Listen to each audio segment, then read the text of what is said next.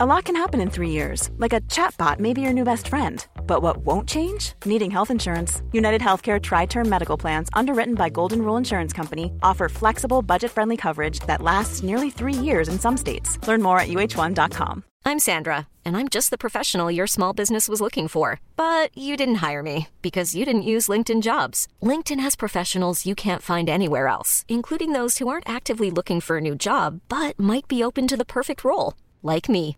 In a given month, over 70% of LinkedIn users don't visit other leading job sites. So if you're not looking on LinkedIn, you'll miss out on great candidates like Sandra. Start hiring professionals like a professional. Post your free job on linkedin.com/achieve slash achieve today. Sans Pants Radio. Australia's happiest podcast network.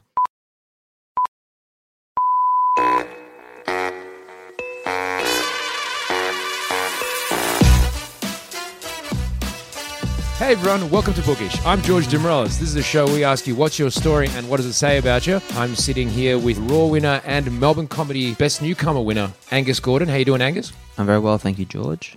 That's good. You've really uh, helped me calm down with my energy there. Actually, I think I It was, was very it's up. You got to be up. You're up. you offered me a coffee as I walked in, and Yep. I warned you that I'd just had one. so I'm I'm full of beans right now. I got to be honest. But uh, thank you for being on the show, Angus. How you doing? No problem. Um, do you want people to reference the lockdown? You can you can like that this will be it? coming out a bit later than that, but you can timestamp yes that Ye- We've just entered the second lockdown. the second lockdown. But uh, given the circumstances, I'm fine. Yeah. Yeah. Kind of like, does that, was that big a change from the first? Like between the first and the second, was there really much? No, not particularly. Not particularly. Just kind of chugging It's along. the same. Yeah. Yeah, yeah. I was going out a little bit more. Like you'd feel more comfortable maybe going somewhere. And now it's just like, oh, back to staying at home. Yeah, day. back to being yeah, sitting here. Yeah. Well, thank you for being on the show, Angus. You're a, like I said at the start, you're a comedian. You've won a whole bunch of stuff. You're a, you were based in Brisbane. Yeah, I started comedy in Brisbane, and then I've been in Melbourne for about five years now. Cool. And you've won a whole bunch of awards. You're peaking. You're hilarious. Yeah, I've won a few awards. I've been lucky. Uh, a few years ago, I, w- I don't know, peaking. Comedy is an interesting thing in which uh, I think hype is very important, and I, I don't know if I have a lot of hype around me now. I think th- hypes come hum, come in, it uh, comes in waves. So you reckon like that helps you actually have a better reaction from the audience? No, no, I think that's different. I think that's form. So, if, like how you're going, like a form, like a sports player comes up and down, but also the hype around you, in terms of like their your reception within the community and the industry generally changes, and then that gives you access to more gigs, more opportunities, and it does create a narrative in which how you're received by other people changes. But in terms of your personal form, that isn't necessarily correlated with the amount of hype you have around you, though it can be. Yeah, yeah. Yeah. Because obviously you can feel more confident and stuff. Yeah, like if you're doing really well, then more people can start to think, yeah, you're really good. But you could also be doing really well, and people are like, you're just not the flavor of the month at the moment. All right. And yeah, but that, I don't think that's anyway. No, you can talk. See, you're all bashful. Like, No, well, just talking about yourself is so boring. You know what I mean? Wait, that's what that's half what the show's I know. I know. I'm sorry. I'm sorry. I'm not being a very good uh, guest. No, you've been great. It's uh, it's, now, now I want to kind of unpack what you mean by the fact you're so nervous talking about it, saying the hype comes and goes. So, like, did you feel like you've experienced? I think I've definitely dipped. Yeah. Yeah, Yeah, I've dipped. You said you peaked, and I, I don't want to. I think the thing you're supposed to say is like, I'm peaking. I'm the hottest, most relevant commodity. yeah. But I think I've dipped a little bit. Yeah. you think you've peaked, and now it's more of a trough. Yeah, well, maybe there'll be a little. Maybe it'll go back up again. It But could. yeah, Totally. I don't in terms in, in terms of. I think I've continued to improve at comedy, but I don't think my standing has continued to rise. I think it's dropped down a bit. if anything. yeah, it's gone down definitely. So, what makes you think you've improved? Like, Um, I think the shows that are and the jokes are still getting better. Th- Yeah, you know, but then just the gigs you're getting change and the opportunities you get. Not that's that's why I, I think I've definitely gone down. Get get offered less things, but uh, yeah, I'm still enjoying it. I still feel like you personally feel like you're growing as a comedian. but- Yeah, because I've never actually thought about it because I think the same thing. Like every year, I'm like, oh, yeah, I've definitely improved personally, almost without any metric from anyone. I'm like, this is much better than I was a year ago, personally, how I feel, with what I'm writing and stuff. But I never really thought about what that, what I mean by that internally. Like, what do you, what do you kind of think you mean by that? You just think the jokes are just funnier, or I think it's funnier. I think you're maybe more confident on stage in terms of like uh, how quick you are, audience interaction. Um, if you think the jokes are becoming like the, the form of the jokes themselves becoming more intricate, more layered, or maybe becoming le- like less so, it could be a good thing as well. Like you're more confident just just trying to be funny instead of trying to be clever. I Like, think is it simplifying it? simplifying it can be good too. I, I think I think I've improved. I mean, maybe I'm delusional and just telling myself that, but I think so. Or just doing what you want to do. I think comedy is ultimately. Maybe this will come back into the the book we're going to talk about. I think comedy is about character, and I think to an extent, I mean, novels are about character as well, and I mean that they're about the the author sometimes and comedy is is very much the expression of a single voice and the author. I think jokes are way less important than character. I think people who are exciting, interesting comedians are the realization of themselves, the, the, the expression of themselves, in which jokes bolster that worldview. But jo- I don't think jokes on on their own are, are, is what gets people interested in comedy. like as in in terms of like I know exactly what you mean in terms of like the or maybe it worked once, but especially now everyone's more interested in the person uh, presenting those jokes and their, their worldview. And like exactly, it's all it's it's it's a personality. It's a personality. If you think of any successful comedian, you can almost reduce them to a 2D stereotype. You know what I mean? You can reduce them to almost a catchphrase. Like, name any successful comedian and you can pretty much do it to them. Yeah, I've been thinking that as well. Like as in uh, look wise as well as like catchphrase, the whole thing. They become Yeah. a The cost, there's a, they wear a costume almost. They're like a cartoon character. That's what comedy is. It, comedy is, it's a, I think, and to a degree, art. I mean, I, I don't want to make these huge generalizations, but it's about connection to an individual. It's about a feeling of like it's a parasocial relationship. I think that, that explains the appeal of podcasts as well. Although over podcasts you can have like hours and hours and hours to feel like you get to know someone. Comedy gets done maybe within five minutes. It's immediate. You understand a person. You understand where they're coming from, their particular flaws and foibles, and it's that immediate expression of self, hmm. which is attractive. Jokes are like people like jokes, but jokes now with Twitter and the internet, everyone's doing jokes. Like jokes have got to become like increasingly complex, co- complex or sophisticated in order to stand out from the crowd. But personality is innate, and people, man, I think there's something about the human brain in which like the expression of confidence is one of the most attractive things you can do. If you can be up on stage like self actualizing, like it's like the most. It's like it's like watching real magic. It's more magic than a magic show. Someone on stage who's just themselves. It's incredible. purely themselves in its purest like Yeah, like you said, almost a caricature form, but that's actually just them being themselves to the most extreme degree. And they're not scared in front of like the group dynamic. You know what I mean? They're in control. That's what. That's where people want to be. How they want to live. It's funny you saying that because, like, I would have thought, like, seeing you, I've seen known you for years now, so you come up on the scene. And one thing I've always thought about you is actually you were pretty good at that very early on, of having that kind of being yourself, representing your worldview on stage. Like, is that something you thought you were as well, or Um, that's interesting. That's a very nice thing to say. I don't know if I have been particularly good at that. I think to an extent, like this, very. I've been deliberate.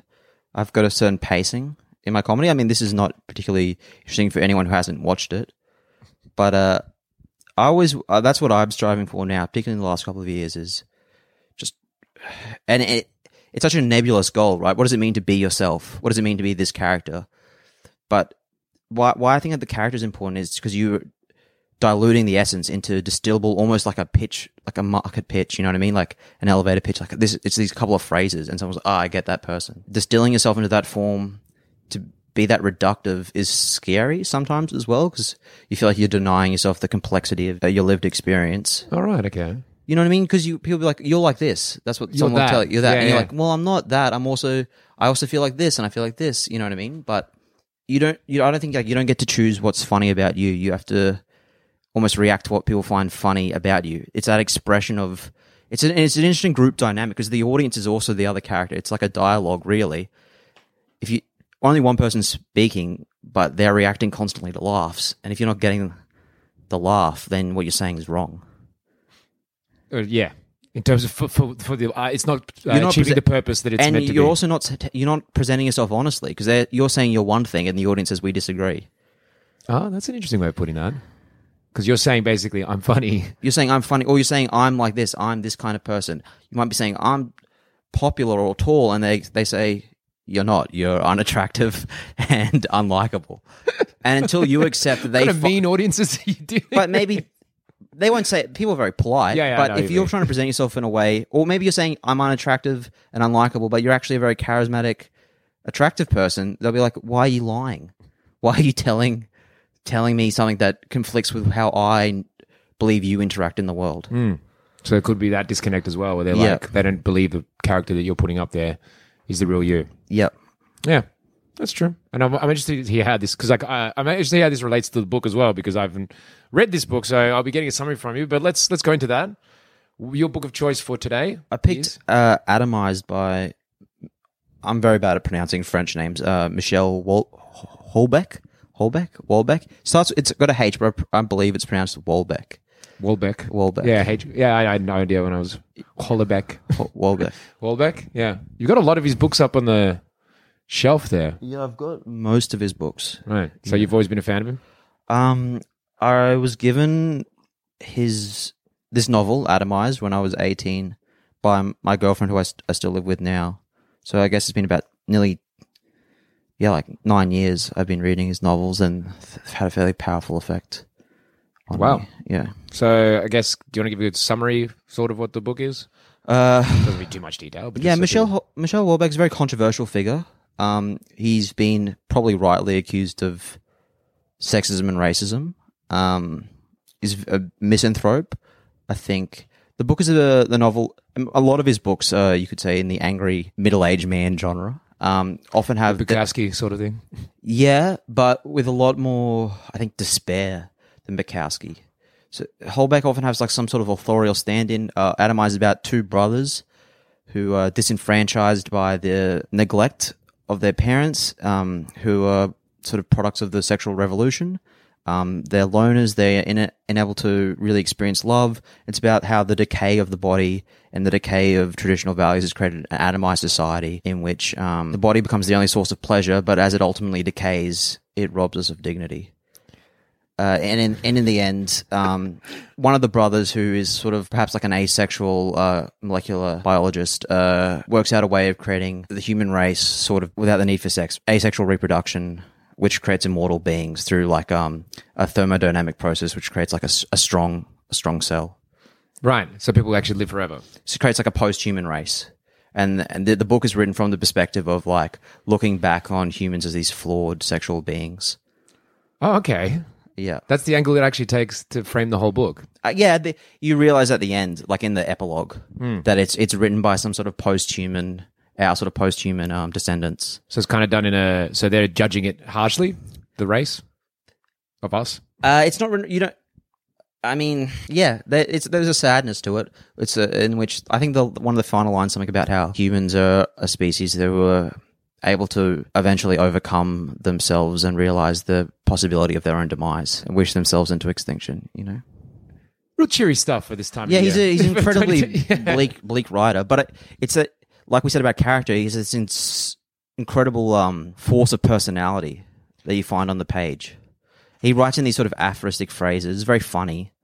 It has that that cruelty which good comedy can have. Yeah. It's very sad as well. He's not uh, able to go like the book doesn't avoid things like melodrama and things like that. It's sort of just it's a kind of depressive realism. Yeah. Yeah. The, but and does it offer at least a beauty to it or something nice about it, or is it just depressing realism? I think, I mean, I think the writing itself has this terse beauty to it. It's very sharp, like harsh, um, which I think is beautiful, but it's not an optimistic book. Right. That's what and I meant. don't think yeah. any of his books are optimistic. It's not. Yeah. It's not like being like this is bad, but you know, there's still beautiful modes. Like, nah, this is just. there are still beautiful moments, but like Holbeck would have some sort of aphorism about how they only exist in a way to make the, like, as a final joke, to make the impending fall more devastating. Okay, it's sounding real depressing. It's very depressing. Yeah, I, yeah. I was having a What look is your over. favorite?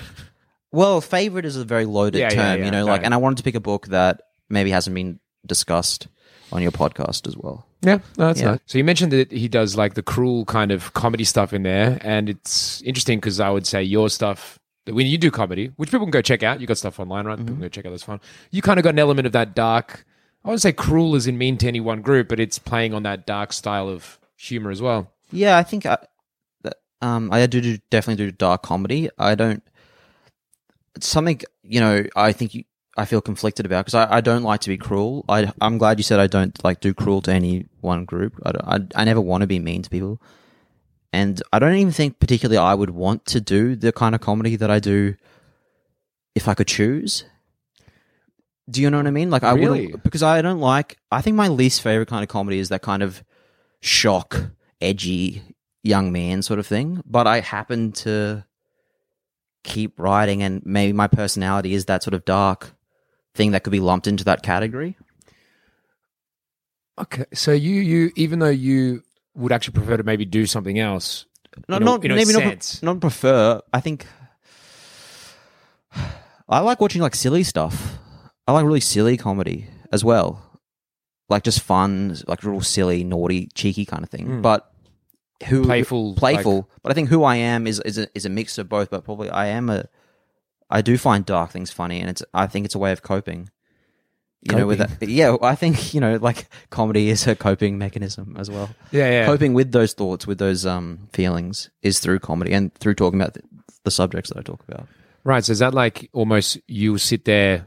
Like I don't know when you- if when you started comedy, maybe even this is how far back we're going to go for this, but you had like thoughts where you're like you're always thinking fucked up shit, but then you started thinking, oh, but it's kind of funny when you put it like this, or maybe you just said it to people and they laughed and you were like, oh, Yeah, I think it was like it was like I had um, maybe unwanted thoughts, and it's like, but it's funny if you look at it at this angle. It's just a, just a twist in perspective, and then you can make something that you find uncomfortable funny.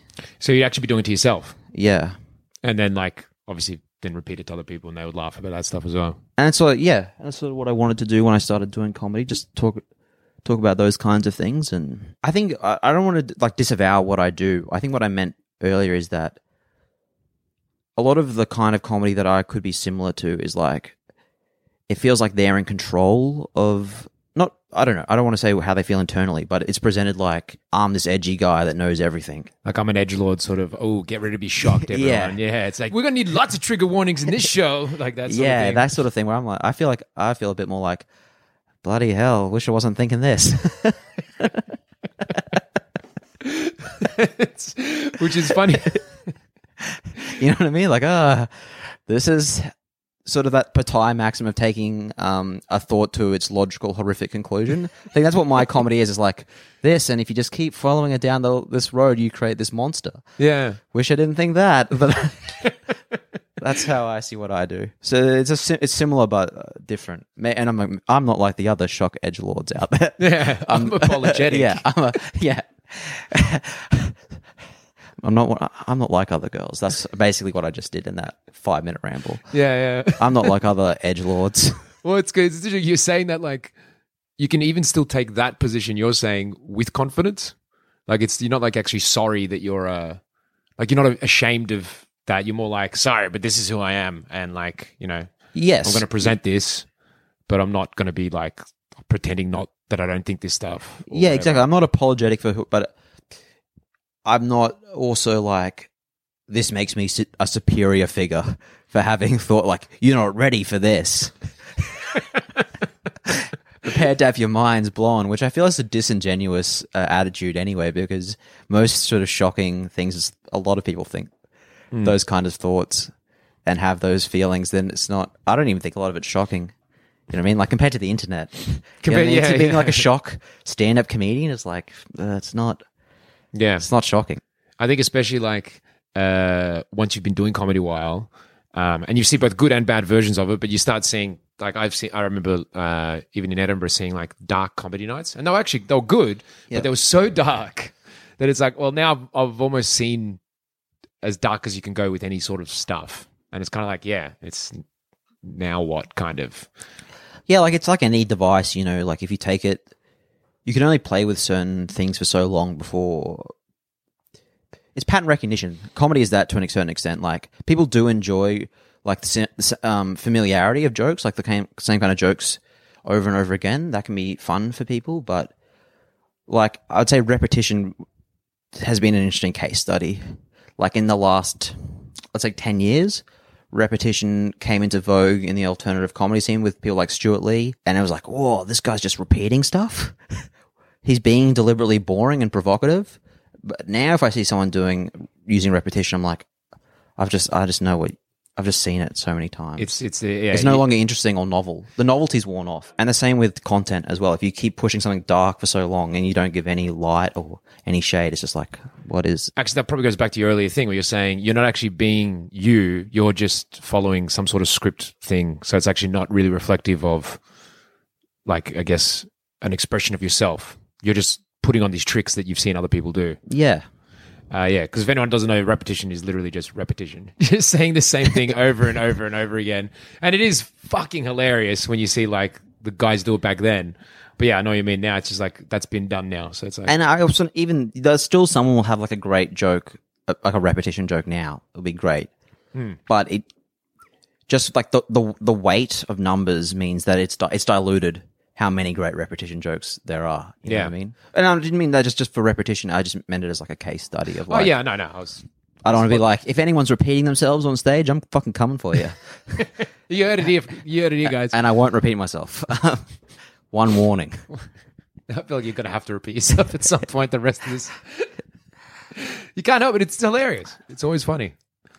Just so you know, I'm I'm coming for you if you repeat yourself on stage. I'm coming. Don't I will get you. I'll, I hate repetition. I hate it. I don't like repetition.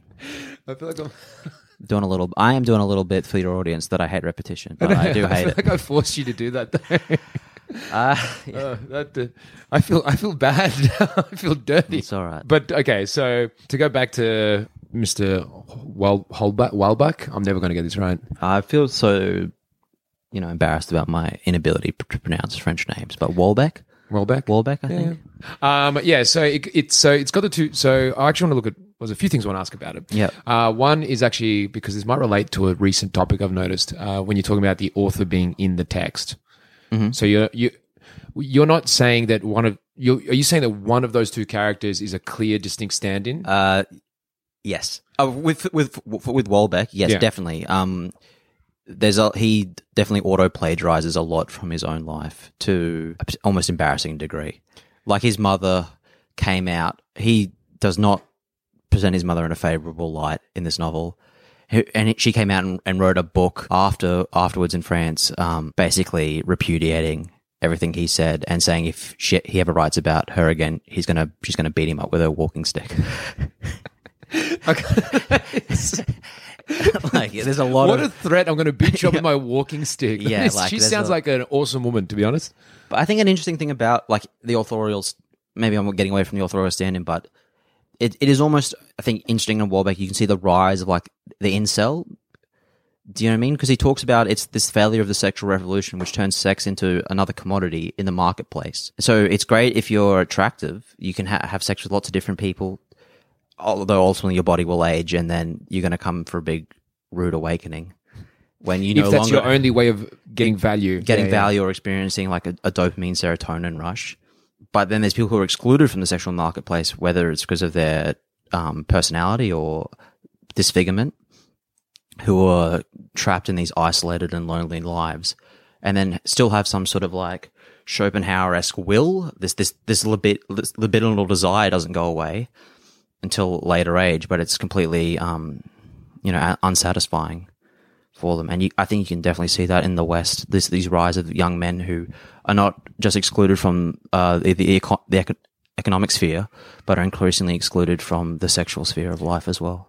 Because all right, so yeah, let's, talk about that then. Because like I, uh, I was understanding, I was about to argue and say, well, wouldn't you say they've always been around those kind of people for thousands of years, whatever? But you're saying maybe it's, it's because now they no longer have the ability to have even economic grounds, let's say, to pursue sexual success. Well, yeah. So you say what you're, that what you're kind of saying? Well, I think that's he's what this- saying. what's he saying. Um, I think that's a great point too. I, I heard you talking in your Alice Fraser podcast. Like, you can easily take ahistorical positions, right, and just say that the problems now are new problems and have never existed previously. Like, I think on Alice's podcast, she was going, she was talking about like the agora, like the forum.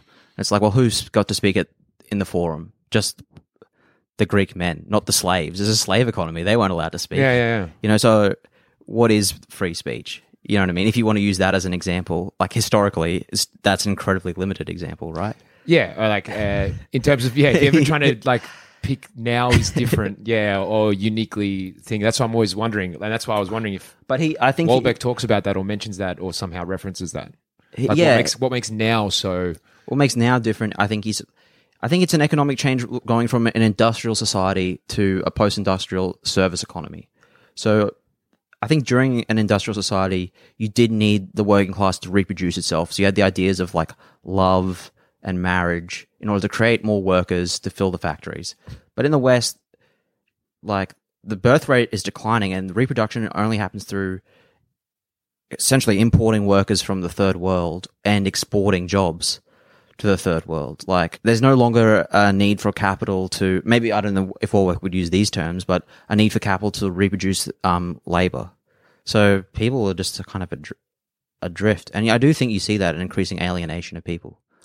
It's incre- like I think it's more and more common for people to live by themselves or in share houses with people they don't know rather than maybe in the past you're right maybe not everyone got married but you would have lived in extended families which has its, its own problems as well you don't want to romanticize what it was like to be a gonna say, spinster yeah. or or an unmarried uncle That's, as, I was going to say, as someone who's had to just move back in with his parents for a little bit during this time, uh, yeah, you, people can romanticize the family element. but you know i think it's increasingly common you've got men approaching 40 who live in share houses now across the west who no one knows who they are and no one would care if they died This is a dark, like prognosis of this society because, like, even it's interesting there because those aren't really the incels, though, are they? Not necess- not all of them are t- like inc- I think Yeah. incels the extreme version of that phenomenon where you have like people like Elliot Rogers murdering p- predominantly women bec- and because they feel like they're excluded from the sexual marketplace. But and that, but I guess what I mean there is like that's more when you talk about this sexual uh, frustration. That's obviously a more a young man's game than, like you mentioned, as you get a bit older, that kind of goes away as a physical. A little bit, but I think you can see uh, that blossoming in late in middle age. People like, what do you think a midlife crisis is? It's a, it's a, it's a, it's scared. It's about, it's about the fear of death, but it's also about the fear that you're now no longer desirable. That's why you see men getting like motorbikes and or getting plastic surgery, or now they're doing a marathon. Trying to reclaim that youth, which isn't just about death. It's also about being a sexually or leaving their partners, leaving their abandoning their families, hooking up with like a twenty year old woman. I, It's- I've it's- I never, think- I've never thought about middle age crises that way. That's interesting. Like I'm not. Um, that's Yeah. Thank you. That's uh, never thought about that side of it. Like you know, recapturing youth, yeah, because you're scared of death, but also just for the fact that you were attractive. That you were, you were, yeah, you you're losing that element of your social status that you've lost that you are trying to reclaim, even though it's not there anymore. Yep.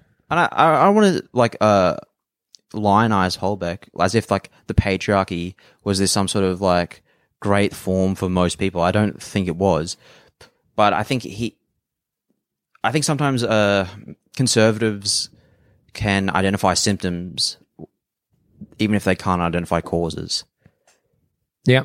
And I think that's actually probably where the disconnect can happen. Yeah. Some because they, they realize that they're- Something's wrong. Why are so many people upset and lonely and angry and feel excluded? Maybe it isn't just a tr- return to traditional values is what's going to like fix the problem, but there is something. I think there is something wrong, and then people are upset and unhappy. Yeah. I think that's an increasingly common way to feel. No, I think uh, like it's interesting when you say that because like uh, the, I've read it somewhere as well. It's like it's funny because a lot of conservatives and stuff would talk about the, the atomization of society and how that's really bad and the loss of traditional values. But then in the same breath, they'll defend to the death anything to do with capitalism's fantasticness, and yet those two things are utterly mutually exclusive because Yeah. capitalism is the cause of the loss of family values. Yeah, capitalism. You can go back to Marx. He's it's like one of the opening lines of the Communist Manifesto. Like, uh, was it all that is sacred? I'm, I'm butchering the quote, but becomes profane. You know what I mean? All that sacred turns to dust, and that uh, You mean uh, capitalism? capitalism. Yeah, he says it it it it, destro- it tears apart relationships because if you're a young man, you no longer have to follow your father into the same guild or into, on work the same field as him. You're no longer economically dependent on the family unit to survive. You can just go out and get another job. in the same way, like pe- which isn't necessarily a bad thing. not necessarily again, not necessarily a bad thing, but those relationships between families are no longer primarily or necessarily intergenerational fam- necessarily econ- the primary economic unit. So you're splintered. Like I live across the country from my family, hmm. and you know I don't think that's necessarily a bad thing. But in different times, I, I wouldn't have. Yeah, yeah. We would have all lived together on the same farm. For, in, you know, For, for years, just grow- sleeping together, eating together, Yeah. going to work together. You see, And- that's where I don't. that doesn't sound like the most ideal thing either. But like, I mean, I think it also comes down to this like sort of dual nature of. I mean, I'm just talking a lot of shit. That's But there's like you, that- you, it's what you think. the dual nature of like humanity in which we we want to be individuals, but we also desperately need to feel connected. You know that sort of Nietzschean, and Houellebecq borrows a lot from like Nietzsche and Sch- Schopenhauer. I think w- in uh, what he calls it like a bastardized Nietzschean. In the the, the stand-in authorial character calls his own philosophy that Oh, really? Okay. but also from like Comte and like a lot of sort of 19th century um, theorists like he's interested in. But you know that need to feel connected, like that Dionysian and Apollonian, that the the intellect and like the dis, the dis, you want to feel c- close to people, but you also reject that at the same time. So like community has that ability to like make you feel really close, but you can be suffocated.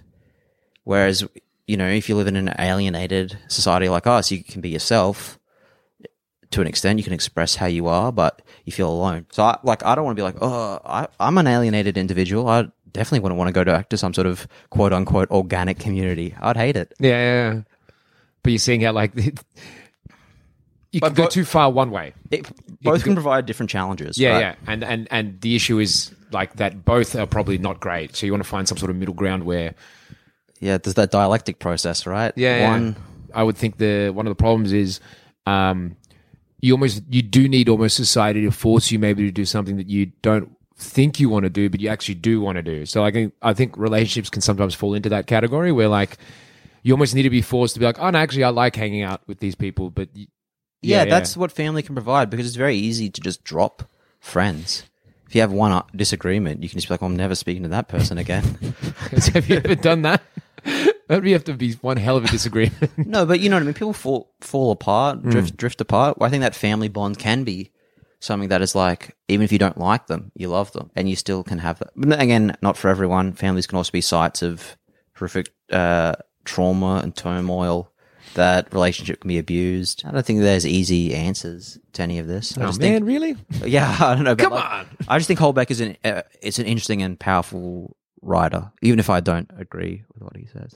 Oh, so you don't actually feel like you agree with, uh, like, as in, you don't agree with the fundamental uh, despair of it, but you do agree with some of the I'd agree to some degree the with symptoms, not the cause, maybe. Yeah, and also, the, like- the symptoms, not the conclusion. Houellebecq's universe is very it's friendless as well. If you ever read his novels, his characters never have any friends. They almost don't know how to. Really?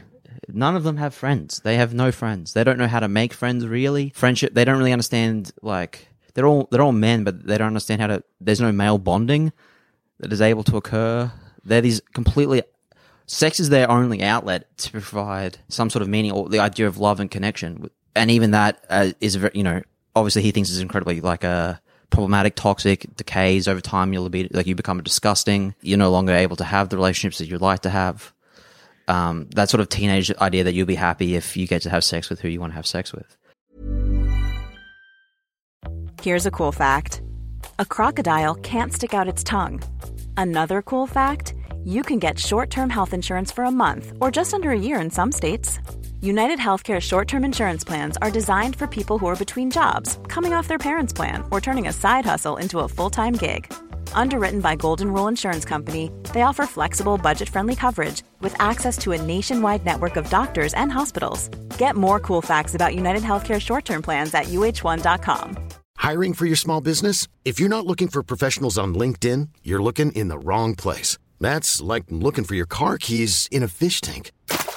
LinkedIn helps you hire professionals you can't find anywhere else, even those who aren't actively searching for a new job but might be open to the perfect role. In a given month, over 70% of LinkedIn users don't even visit other leading job sites. So start looking in the right place. With LinkedIn, you can hire professionals like a professional. Post your free job on linkedin.com slash achieve today. There's never been a faster or easier way to start your weight loss journey than with PlushCare.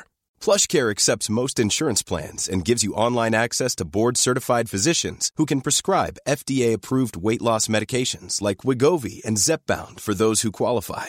Take charge of your health and speak with a board-certified physician about a weight loss plan that's right for you.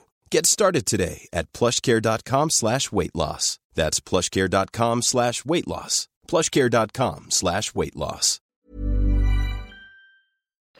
But that kind of depressive realism isn't entirely true because there's heaps of great things about life. There's friendship, you know, there's other sources of, of pleasure and enjoyment. There's no solidarity in his novels. Yeah, but even like, don't get me wrong, sex is great, but like, you know, there's a, there's all sensory experiences which are enjoyable beyond just sex, obviously. Yeah. um, and especially, let's say there are certain periods of life where it's extreme your desire for and pleasure from. Let's say, but I mean, other times, yeah, it's like I think that's an interesting almost. a thing about Houellebecq, which maybe is Houellebecq, which isn't talked about enough, is maybe to a degree he would see other f- forms of life as like displacement activities. You know, like like a chicken who isn't being fed. You know, they peck on the ground. They'll keep pecking, like as it d- displaces their hunger. It's like you know, writing a novel. Maybe that's a displacement activity for a loser. but th- I think things people don't talk about in Houellebecq is he's incredibly good at, especially in his later novels, describing the sort of pleasures of bourgeois consumption, like what it's like to have different brands of hummus to choose from, and how they're all different and nice, and what it's like to have like a a chocolate on the pillow at your hotel room and soft sheets, and that that and also That- That's exactly what I mean. That's, this intellectual pursuit in life where you can feel great stimulation from like really engaging with a topic, whether it be molecular biology for one of his characters, or um, you know mathematics, or you know engage, engaging in literature.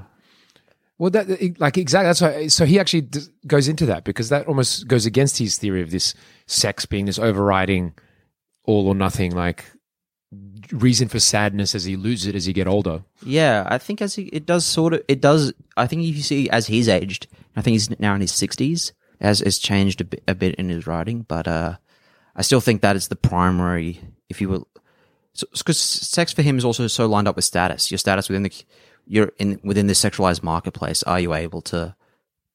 But that sounds like such a like. It's true, but it's also it's true, but that kind True, of but, of attitude. course, yeah, yeah. like as in Because it's like very narrow. is- if you set up any narrow parameters, it's like you can take this to this horrifying. You create these Yeah. horrifying worlds, which it's engaging to to read, but obviously it's not true. True. Like if you look at your life, it's not how anyone.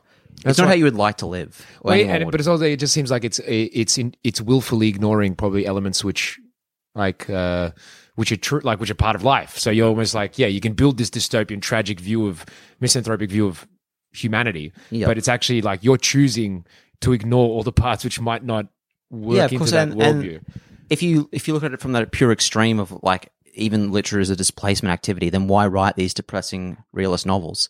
I mean, you could argue it's just like like if you think that life is unsatisfactory, but you don't commit suicide because you have that that sort of Schopenhauer, that will, you know, the will is stronger. The will to life is stronger than even your uh, dissatisfaction with it. Yeah. But I, don't, I think that's not necessarily true. And it, what do you mean? or that like that he enjoys writing the novels. That's why he writes them. Yeah, Yeah. I think, especially intellectual pursuits, I would say are the gr- best example actually of like, yeah, like it's great because you learn new things, your mind expands, you have a whole new way of seeing the world or even just engaging with the world, which is more complex. And I'm still not discrediting how great. Again, sex, fantastic. no one's saying it's bad, but like there are other elements which you could actually understand, even though maybe you would, on an animal level, always choose the one thing. Most we're not animals, so we would actually choose a more enjoyable life would actually involve more the intellectual side with still elements of the Of course, and I think uh, isn't that part of the power of art? And maybe one of its purposes of, of the novel is to make you feel connected with someone. I think novels, maybe more so than any other medium, you really feel like you're inside someone's thoughts. You really feel like you're with another person, and the no- the novels can bridge that gap between you and me. With you can read a novel and feel closer to the people in that to, to people you've known all your life because they're telling you things like you're experiencing things that you'd never be able to experience, or no one else will open up, be as open with you about, yeah, like the thoughts of the characters, like the thoughts of the characters. And And, even if these it's these depressive realist thoughts, these thoughts that aren't necessarily true, it's it's you feel close to them. That's like there's there's a vulnerability in it. I guess it's so popular because it does it. That has resonated to a degree with lots of people. These feelings. So I was about to say there is like a almost like Hollywood ironic screenplay to it. The guy who writes books about the loneliness of society and how no one relates to anyone gets related to by millions of people around the world. Yeah. Like that Yeah, seems like I think there's a funny story about him. I'm gonna butcher this, and I don't know all the facts, but uh, I think someone made a documentary or a film about it in the 2010s. At some point, people suspected that he died because, but what happened is that he just internet just went out for a couple of days. no one had been in contact with him. They're just like, oh, he's dead. he's just at home. But the fact that even that is so quick, everyone's like talking Yeah. about ever. It's a it's a story that people talk about. Like that's what's interesting because Yeah. like uh we mentioned we start on that. I guess with this is kind of relates to all of this. So f- we spoke about how he puts himself in as a character in the book very clearly, like his mum's this and he does this, whatever. Yeah. But then there's also you relating to the author who's writing the story because of how he's written it and like Yeah, well, they're they're very blatantly like philosophical novels. Like a lot of the characters don't have a huge amount of depth. They really exist to assert certain points. You know what I mean? Like more so than other than the novelist, he's very present in the text, even beyond this authorial stand-in character. And he literally is a character in one of them. Like he gets one of the novels is about um, a painter who paints one of his projects is he paints he wants to paint every occupation within society and he paints the novelist Michel Houellebecq. He does a portrait of him. hilarious. Yeah, so, so he, he- just snuck himself in, right? yeah. Did he describe himself po- I think- positively? Calls himself like a shrunken little turtle. nice. a misanthrope. better. Yeah, yeah, yeah. He does look like a bit like a goblin. You Oh, know what I mean? really? He's like a little shrunken you know.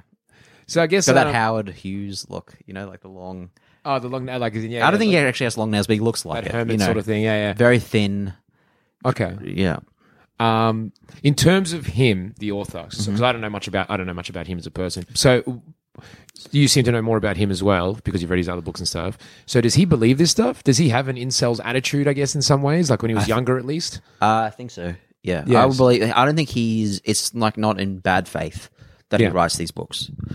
Again, I'm not an expert on him and his life, but I, believe. Yeah, this is how he feels. I guess because His first novel, uh, whatever, which I haven't read. It's one of the few I haven't read. Is apparently very much like he literally he had that job.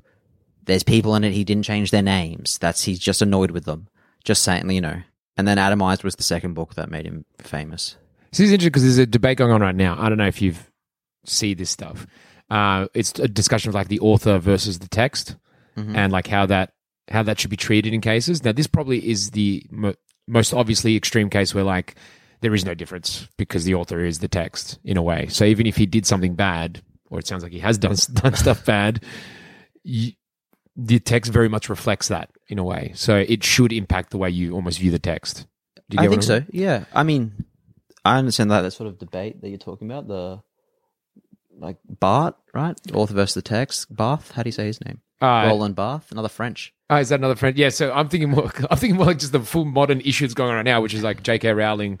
Um, I don't see it? think you have to agree with like someone, even to like their work, where they're saying things you don't agree with. Well, that's what, well, I guess that's what I mean. Like, does it impact if they're saying stuff? Okay, see, that's interesting actually. So you're saying that even if you don't like them, you should still read it, even though it is a reflection of them. You don't have to. St- you don't have to. Yeah, you don't have to, but Yeah, can be You- you- actually. You, can if you want. If you, you can like things that you disagree with. You know what I mean? You can like. You think that the sentence structure is beautiful. You think the ideas are powerful. Like powerful in terms of like maybe they're symptomatic. You think it's interesting. Like you can think a work is. You can even think a work is bad, like boring, but you think it's interesting as a cultural product. Like what does that say about the society that produces it?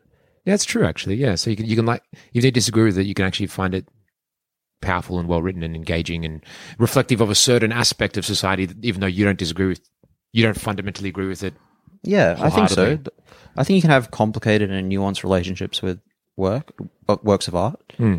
You don't, and by the same token, you are definitely not obliged to do anything with like things that you don't like.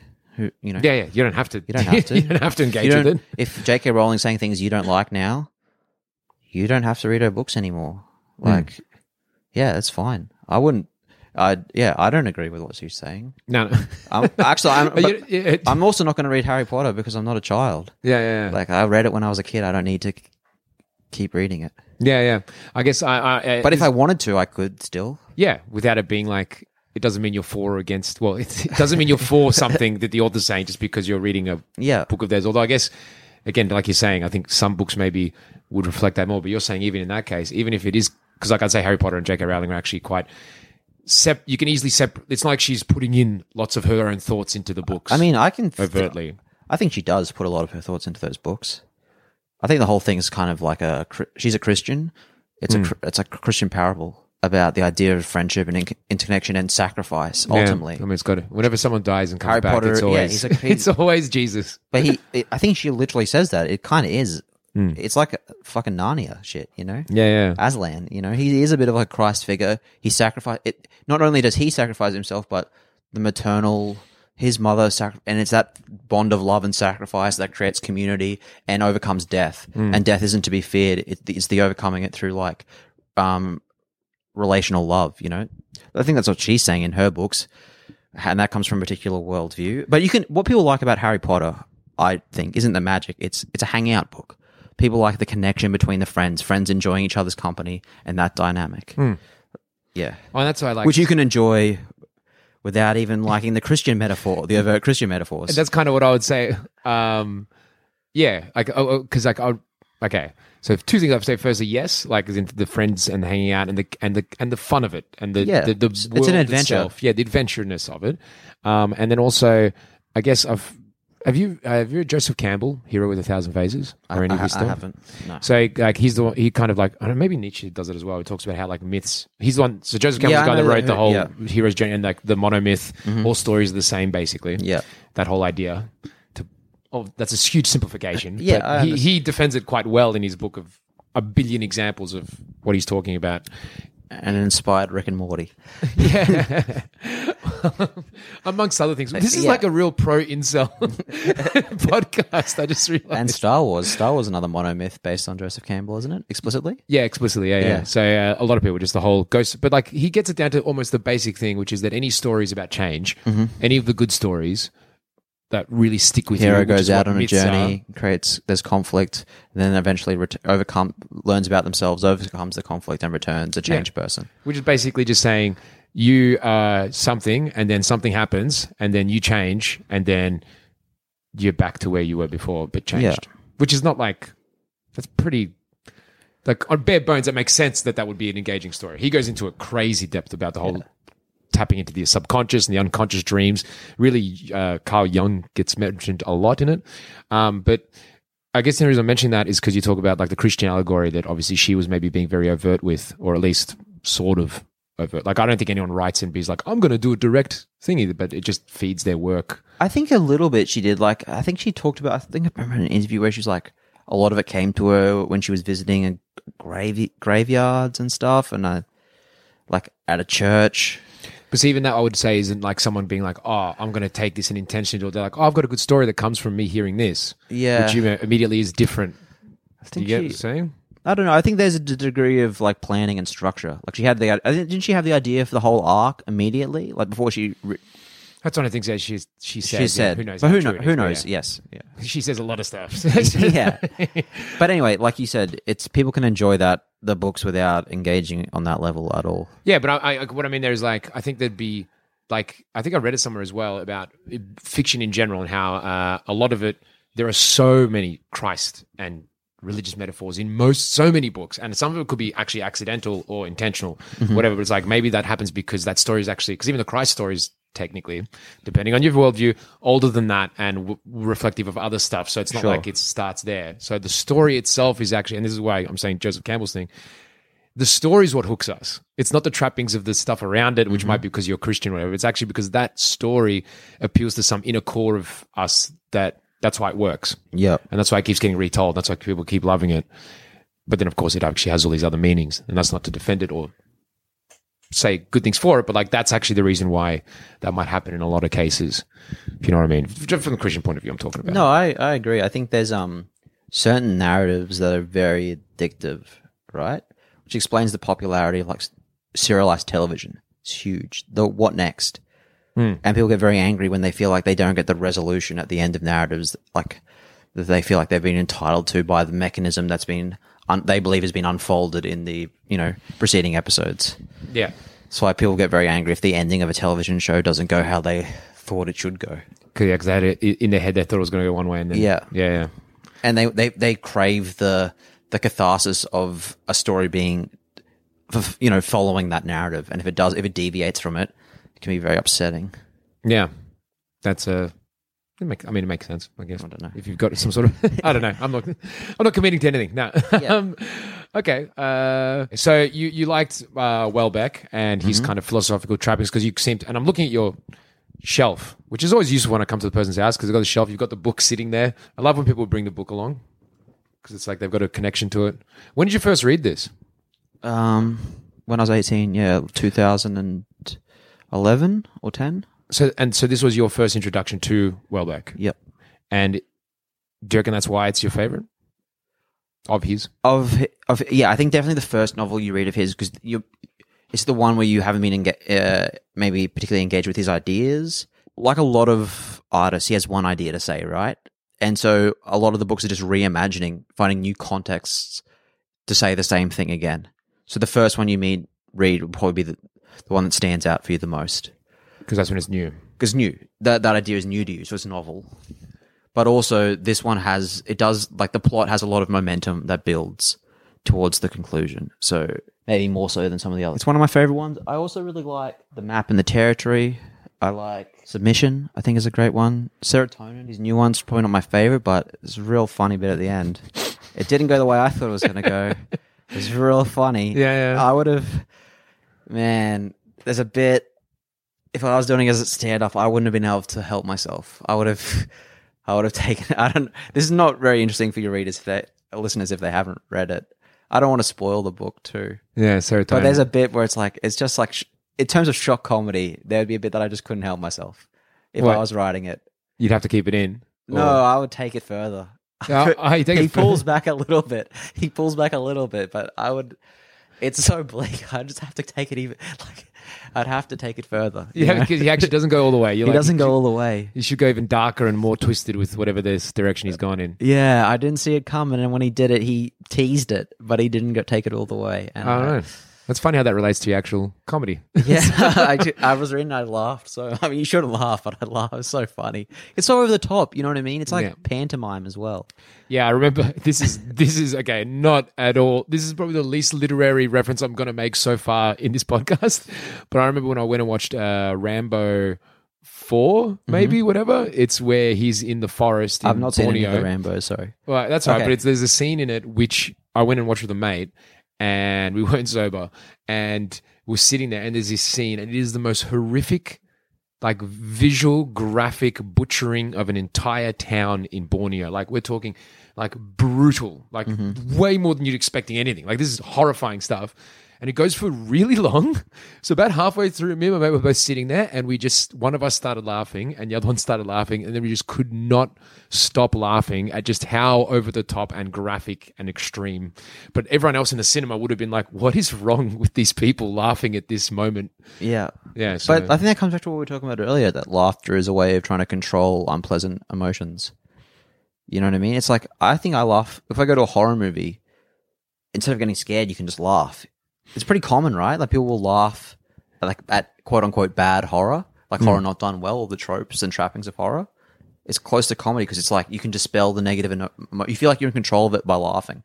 Well, see, that's almost two different things, though, because I would say, uh, yeah, if it's bad horror, then it's just funny because it's someone screwing it, up. That's funny. But people Yeah. still do laugh at like Yeah, and I do agree. I think people do laugh. You know, like the like as in that terrified laughter, like of like like it's, it's even you can have that in any situation where it's Mm-hmm. like really tense and everyone's like like the creation and breaking of tension. Yeah, is, Yeah, is yeah. comedy to an is part of comedy. That's how yeah they're so deeply intertwined. I guess. yeah. But that's what I mean because I would have said probably the Rambo one. I was just laughing at how ridiculous because it got to the point like this is pantomime, like this is so extreme. It's like just silly. But uh, it- it's funny though. You to go back to what you mentioned though about uh, he's got one idea that he's done now a lot of times. So that's why the first book is the most special to you because again, you mentioned this at the start about comedy and how comedians are all about refining an idea becoming a character Mm-hmm. almost, and then presenting that. Um, but and oh, I didn't mention this then, but like I didn't think of it, but like I think that's true. But also some some comedians or artists in general, let's say we can probably go bigger than just comedians for this, can still be that caricature, but also evolve and look at things and always be developing and always actually be really different from each other. So you're seeing it lots of different things, Yeah. even though it's still got that. Yes, it's still them very much. It is developed and gone in different directions and looked at different things. Um, which maybe he doesn't fall in- like he I think of he's changed, and I mean, he still has one central idea. But that's an interesting people thing. suck. no one likes each other. life is ultimately um we, well it- uh, life is ultimately we, we have destroyed traditional religious values um we live in a material universe which the west has well, the west craves rational certainty we live it's a triumph of the materialist universe in the material you're just particles these particles will decay and then you'll die but the ego is unable to accept that fact. And the body will become a, it will go from being a source of pleasure and joy if you're lucky to a source of humiliation and pain. At first slowly and then increasingly rapidly as you age. Until in our society we believe it's rational for old people to commit suicide. Because now the body can no longer be something you can enjoy. That's his central message. I mean, I don't know about right. Like when you say old people commit suicide, that's what he believe he believe like Are you talking about euthanasia sort of stuff, or Yeah, it's like more euthanasia. extreme than that? Because I think Or- you, you, I can, I, I think he believes like rational isn't, and even rational can, you can, he's making that a dirty word almost. yeah he Because is like that's not a, But because if you if you don't see value like a relational value, right, that you could still have even if you were in pain. If you if you only see it as what's the sum the o- optimal amount of pleasure you can get versus the amount of suffering you're in. If you just see it in like this optimized graphic, and at a certain point you're in more pain than you can get pleasure, then he would, it's a ra- the rational thing to do is to take your but see, even, like I, it's funny saying that because he's still doing that from the, this very self-centered point of view. Because I would argue actually the the point of something like euthanasia for a lot of people, like, and again, I'm not saying whatever you do, you do, but don't like, wanna- as in you don't want to be a burden. Is that what you? You would be like, I don't want, and I don't, and it, there could be an ego there as well because I don't want to look like that to the people that I care about. Mm-hmm. But that everything, like, we're going to go down the path of everything is like, oh, Yeah. selfish fundamentally. But like, that would actually, I would argue, most older people would be like, I don't want to be, put this pressure on the people around me and this pain on them while I'm also suffering. Like, there's no benefit to this. Yeah. there's nothing to anyone is benefiting. Well, that's I don't want to ruin the, the novel, but that's literally a thought, a character that I don't want to be a burden now that I'm no longer But I, in and the I novel guess, has before. Yeah, yeah, and I guess like it d- depends on the definition of burden as well. Because like I'm not saying like you're alive and oh you're costing us money. I mean like you're physically no longer present and you're falling apart in every way, and Yeah, you're not even you're not even there. Yeah. Then it's like well this, Well, yeah, I don't, I, I'm not arguing that anyone should do that or anything. I'm just saying that's one of his central tenets. yeah, yeah. Um, That's why I just feel like rational seems like but that he he he uses the word rat uh, as if people take a cost benefit analysis. So he would say that like. but I mean know- everything is a cost benefit analysis. well, that's how we. Yeah, we, we have. Technically, Because in, Yeah. you might not want to frame it that way, but I would say like But that's the world we. If we live in this uh, triumph of like material value, then you do do a cost benefit analysis. I see- I thi- and I- a certain- a lot of people do think that way. But I'm not even saying but we all like we fundament like that's what existence is. Is Yeah. Mm-hmm. cost benefit. Like we just don't realize maybe because we could put fancy language around it. But you could say if you have a, d- no, no, I don't think for everyone it is. I would say maybe for you and me it's a cost benefit analysis, but some people have these transcendental religious ideas where you could say that's a, like Yeah, economics do a cost That's- benefit. yeah, yeah, yeah. But it it isn't exper- like it, it. I'd say on the level of abstraction, right? It isn't experienced that way. Hmm. It was just being an affront to the divinity to take your own life, Okay. and that that that isn't felt rationally But it's, even ex- it's experiential, right? And then people feel like they would they wouldn't do it. But I guess see, I, I just because I And that idea of communion, like a like almost Hegelian, where you have like the monarch say, and it's like through the the stamp of the monarch, a big other that's oversees all. Then you can actually have like a, the republic. In the same way, like people could see like God or the communion as a way of like creating, we're all equal under the eyes of God, like an, a big other in the sky. That creates the possibility of communion. Houellebecq would think that mater- not only does the material destroy that, it also um, erodes our potential to interact as humans. because now we're, we're, just we're just particle isolated particles trying to get what we can from each other. see, it, this, it's just it, it's interesting to me, and I, I see what you mean. Like, I, I'm, I'm interested to read it, even though I think I disagree with it because it does sound like it ignores. Because I mean, we always were this. we might have just had different stories we told. Yeah. and even the concept of like a bigger thing watching us, and I do think there is a loss to the concept of divinity from a magical sense. The fact that we don't have, I think that is a terrible loss. But you still have this belief. People have a belief in country. People have a belief in equality. People have a belief in all this stuff, which is bigger still. Mm-hmm. That can then Yeah, well, people put in different ideology hasn't necessarily dissipated. Like maybe we went through like Fukuyama Fukuyamian end of history to a degree. You could see like nationalism, especially amongst elites, I think has waned. Um, but Houellebecq would say that even if we always we it always is just a cost benefit analysis. Those ideas made suffering easier, and for Houellebecq, and I think an interesting thing about his novels is even the, the, if the characters are cynical, you know they uh, they don't believe in like transcendental values. Their cynicism doesn't help them because they still fall in love, and then they're still hurt, and they have nothing. They have nothing that prepares them. For, the cynicism didn't didn't prepare them. They still f- fall for life, and then when they're dashed against the rocks, they got nothing to hold on to. They just slip. You know what I mean? I know it's interesting because like I almost, yeah. I mean, what, what do you think of that? Because like I'm- in my head, I'm like that was almost again the fact that no matter how cynical you are, you can still fall in love. You can still feel this hurt. Shows Mm-hmm. that no matter what, guess what? You're not. It's not as tragic as you think. Well, almost I like think, I think maybe the argument is true tragedy is when you do like if you if, if the cynicism helped you, if you could just be like, I'm just a rational thought process. I'm just going to decline. I'm going to max. I'm going to optimize pleasure by minimizing pain, and at a certain point, I just like that. But you can uh, believe you can believe that you're just particles, but you can never just experience yourself as just particles. And what do you reckon? I think that's to a degree true. Like, there's levels of abstraction that you you could be like you can understand mathematically, or you, you could even have like a physics of the human body. I don't think it's qu- you know quite there, like, where you could write out the program and like this. Uh, I mean, I, I don't understand quantum physics, but there's chance events or whatever. So maybe causality isn't quite as easy as we Newtonians believe, but uh, Yeah, Newtonians. you know, it's not like just a machine, but uh, you always feel you don't, you can never experience yourself on a day to day, like an ontological level like that. You know what I mean? So You're always going to be feeling like a human who's got feelings and I think what does David Foster Wallace say? Like he has this thing about you've got to believe in something, and it what you believe in is going to affect how. You, like if you just believe in yourself, you're ultimately going to be like robbed.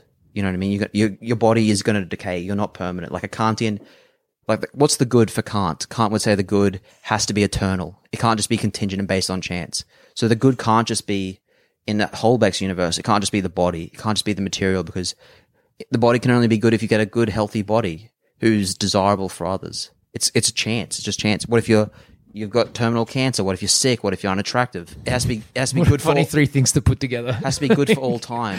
yeah, yeah. So, but David Foster Wallace would, which I'm bringing him up, he would say it's like we're taught as children. You have to believe in each other. You have to believe in community and helping people. And if you believe outside of yourself, you know that's going to provide is going to give you some comfort, which is something Houellebecq isn't isn't able to achieve. He's unable to take that step, that- that, relational step to friendship. Yeah, yeah. And that doesn't exist in his world. So what do? So obviously, it sounds like you believe in this concept of like, yeah, you got to put, you do have to believe in something. Yeah, you do. So what do you believe in? I, I mean, the uh, the riff, the laughs. No, but you know, just I do think you have to try and get on with other people and try and ease. The, we've all got to, and it's very easy to say that in like a hippie slapdash way because there's you have to look at the structures of like society and capitalism, but you do have to. I think solidarity and believing in something big in yourself, whether that's the community or whether it's an intellectual pursuit.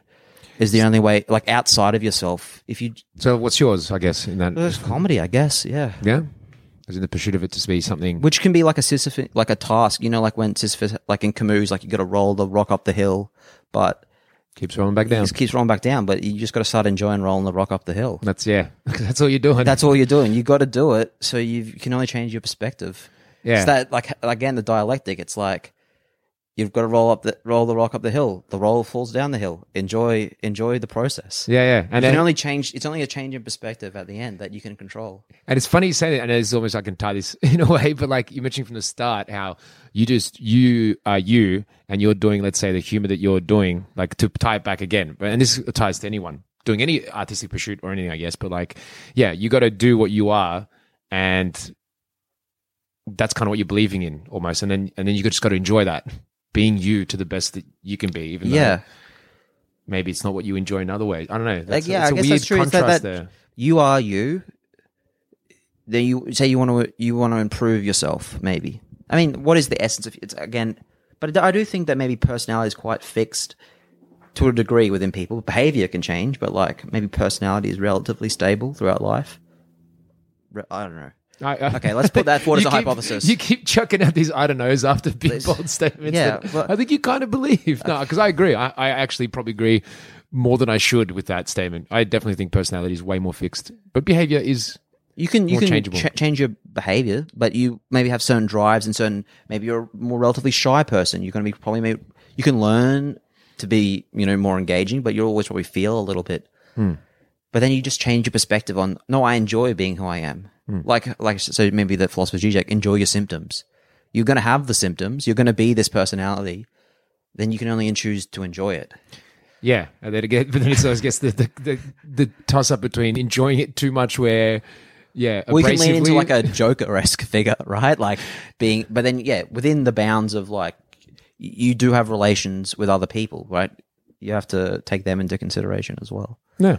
But you shouldn't apologize for who you are. Who are yeah? Well, yeah, yeah. Not you can apologize for what you're doing, maybe sometimes, but not for who you are. Yeah, exactly. Yeah. you can apologize if your behavior affects others, but you can't be like, I'm just being. If you're if you're just expressing yourself, like maybe expressing yourself like shouting or hurting someone is bad, but just being you isn't something you need to stop doing. Yeah, yeah.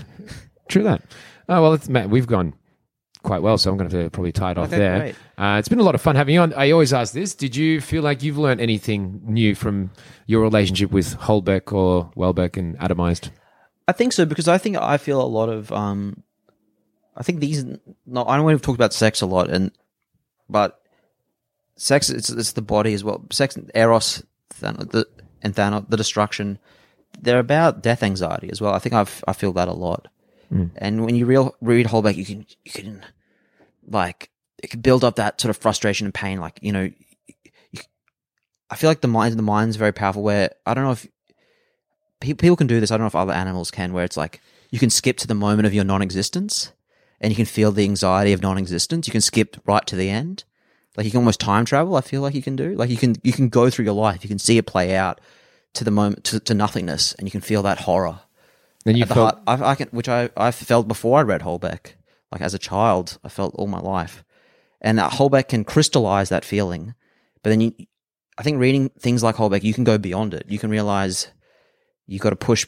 You know, sometimes maybe maybe an interesting thing that I Chris, uh, summarizes what we've been talking about is if you want to fix your problems or you, you want to have a different perspective or outlook, first you have to identify them. And maybe Houellebecq can help you identify something that you're struggling with. And it has for me. Oh, wow. Okay, that's a, yeah. Okay, cool. So You need a diagnosis before you can get. before you can actually move treatment, past it. yeah. So yeah, you, you he put into words the thoughts, Some of the thoughts, had, yeah. some of, and then but by doing that, you actually able to move past them. Mm-hmm. I think so, yeah.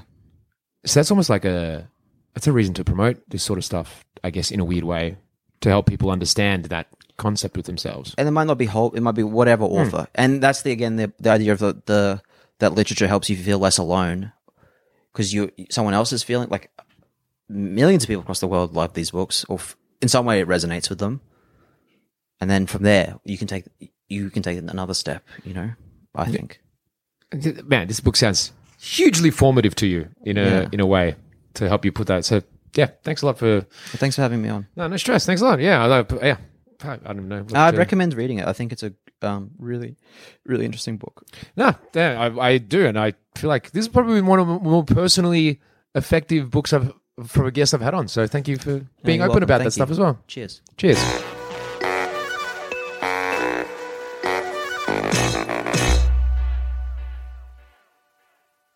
Thanks for listening. If you want to help support this show and all the other shows we do here at Sans Pants Radio, then why not subscribe to SansPantsPlus.com? For as little as $5 a month, you could have access to a whole bunch of bonus shows and content. Once again, that's SansPantsPlus.com.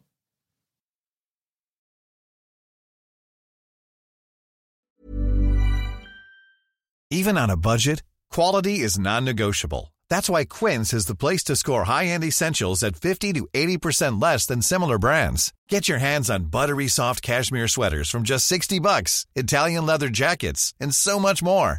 And the best part about Quince, they exclusively partner with factories committed to safe, ethical, and responsible manufacturing. Elevate your style without the elevated price tag with Quince. Go to quince.com slash upgrade for free shipping and 365-day returns.